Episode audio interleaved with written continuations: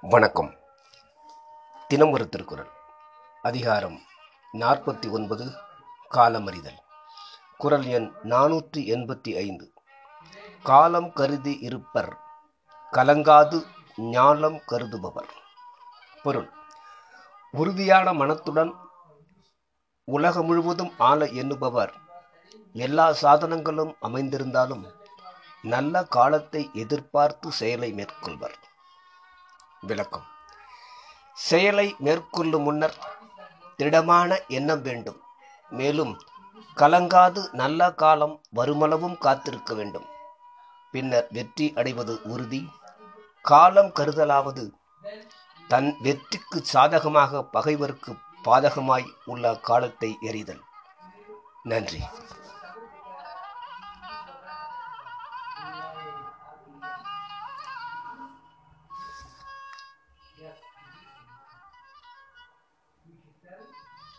Yeah.